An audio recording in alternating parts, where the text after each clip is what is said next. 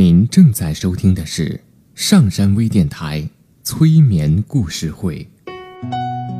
登录微信平台搜索“上山之声”，关注上山微电台。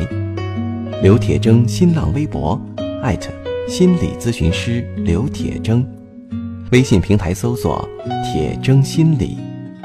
欢迎收听今天的节目。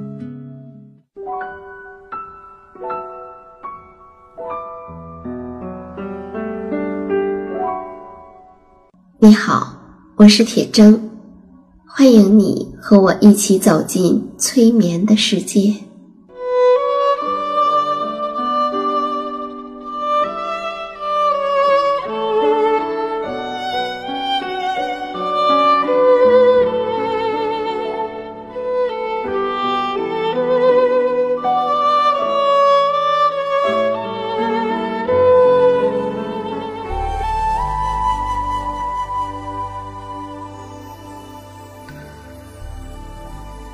催眠并不是催人睡觉的意思，催眠也并不神奇，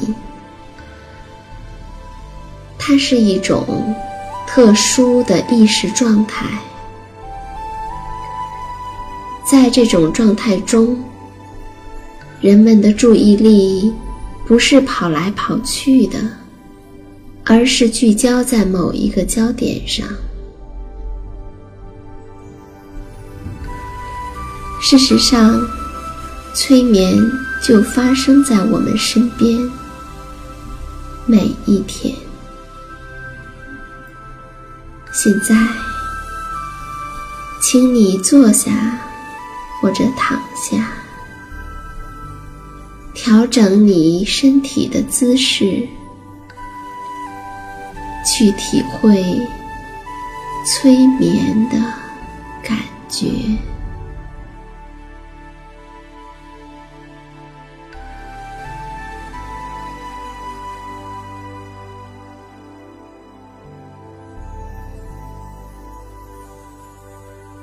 每个人都曾经体验过催眠状态，无论是你知道还是不知道。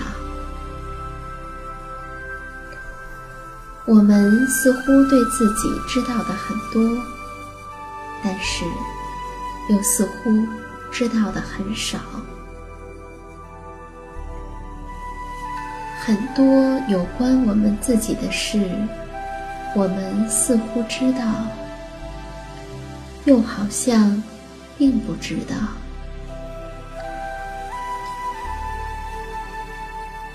比如说，我们大部分的身体功能，并不是受意识所控制的，例如呼吸、血液循环、眨眼睛。做梦，还有我们体内的消化液的分泌等等，我们没有办法让自己的心跳快一些或慢一些，没办法让胃酸分泌的多一些或少一些。我们很多时候。都不太了解自己的身体是怎样运作的，就像你也不知道自己是怎样就进入到了催眠之中。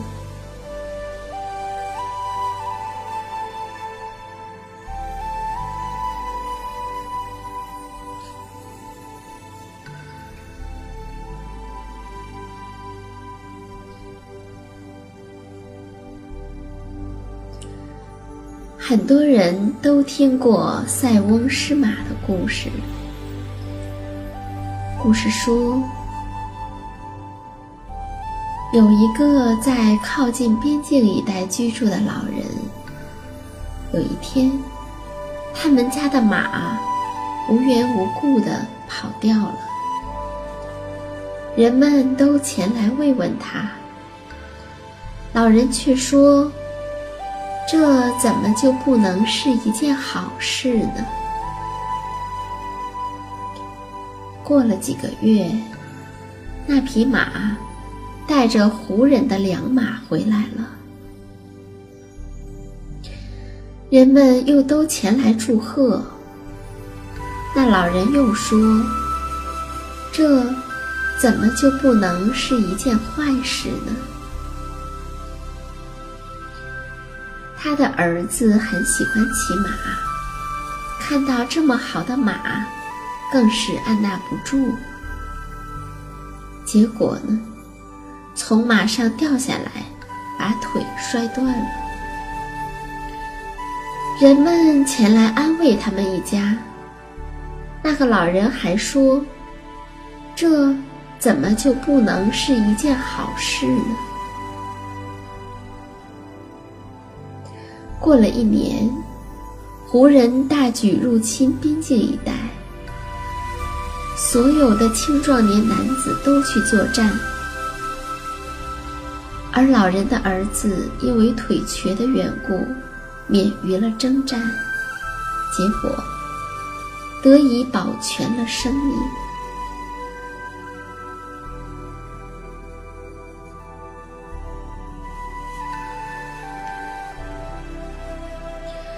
塞翁失马的故事，几乎每天都在上演着。二零一二年，在一个我们都没听过名字的西班牙小镇上，有一个没什么特点的小教堂，有一位八十三岁的虔诚的老太太，发现。墙壁一侧的神像，因为受潮而日渐斑驳。这张壁画是由一位西班牙画家在一九三零年左右绘制的耶稣画像。虔诚的老太太发动了她七十多岁的弟弟和妹妹，毅然决然的。开始自费修复这幅画，可是接下来问题来了，他并不太会画画啊。但是老太太还是每天坚持去教堂，认真的修复画作，画了一天又一天，可是。画着画着，周围的人就开始慢慢的议论：“哎呀，这画的太丑了。”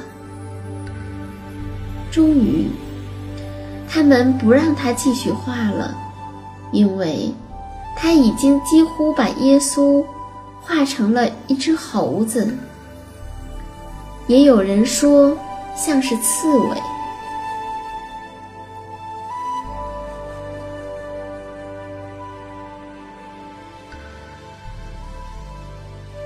让人没有想到的是，被画成猴子的耶稣像，在二零一二年迅速的成为网络热门话题，在网上疯传，大家拿来各种搞怪，娱乐了很多的人。出了名之后，紧接着就是各路媒体展开批评。对痛失画作扼腕叹息。教区的牧师也站出来说：“我没有让他画，是他自己非要去修复的。”受到了众多媒体猛烈攻击的老太太，伤心极了，差点儿都抑郁了。原画作者的孙女，以及各路修复高手，纷纷前来关心这幅画作，希望可以恢复壁画原来的样子。可是，老太太已经勤奋地把耶稣的整个脸都给画了，毁得相当彻底。专家的结论是无法修复。镇长作为管理人，被搞得压力很大，都考虑要不要对老太太采取法律行动了。然而，事情却突然转变了。人们在网上看到消息后，都想来看看这幅猴子版的耶稣，这导致当地的游客量暴增。现在，它已经不再是默默无闻的小镇了。各种旅游攻略、电视节目都开始介绍这个登记居民只有四千多人的小镇。从这幅画出名之后，已经有超过十五万的游客跑去参观，而且。看这幅画，还要花上一欧元。要知道，欧洲的教堂普遍是不收费的，无论是梵蒂冈的圣彼得大教堂，还是巴黎圣母院，或者米兰大教堂，都是免费的，除非是灯塔或者参观珍藏。可现在。要看这个被坏画被画坏了的耶稣像，居然要收费了。源源不断的汹涌的人潮奔到这里，老太太突然成了西班牙当代最有名的非专业画家。二零一三年，他在小镇上举行了自己的个人画展。一共展出了二十八幅作品，几个酒庄甚至开始争夺这幅画坏了的耶稣像作为自己的商标。那由于这个教堂受到了世界的瞩目，结果呢，甚至牵出了教会贪污的黑幕。在新闻事件中，坚称没有允许老太太作画的教区牧师，被指控贪污了二十万欧元的教堂管理资金。这件事情惊动了梵蒂冈，他们对这案子展开了自己的调查。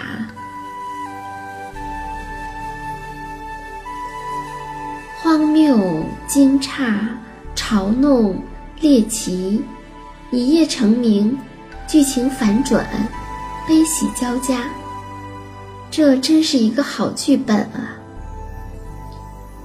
于是呢，它真的就变成了一出歌剧，目前正在彩排，据说即将上演。主创人想把首演就放在这个小镇上。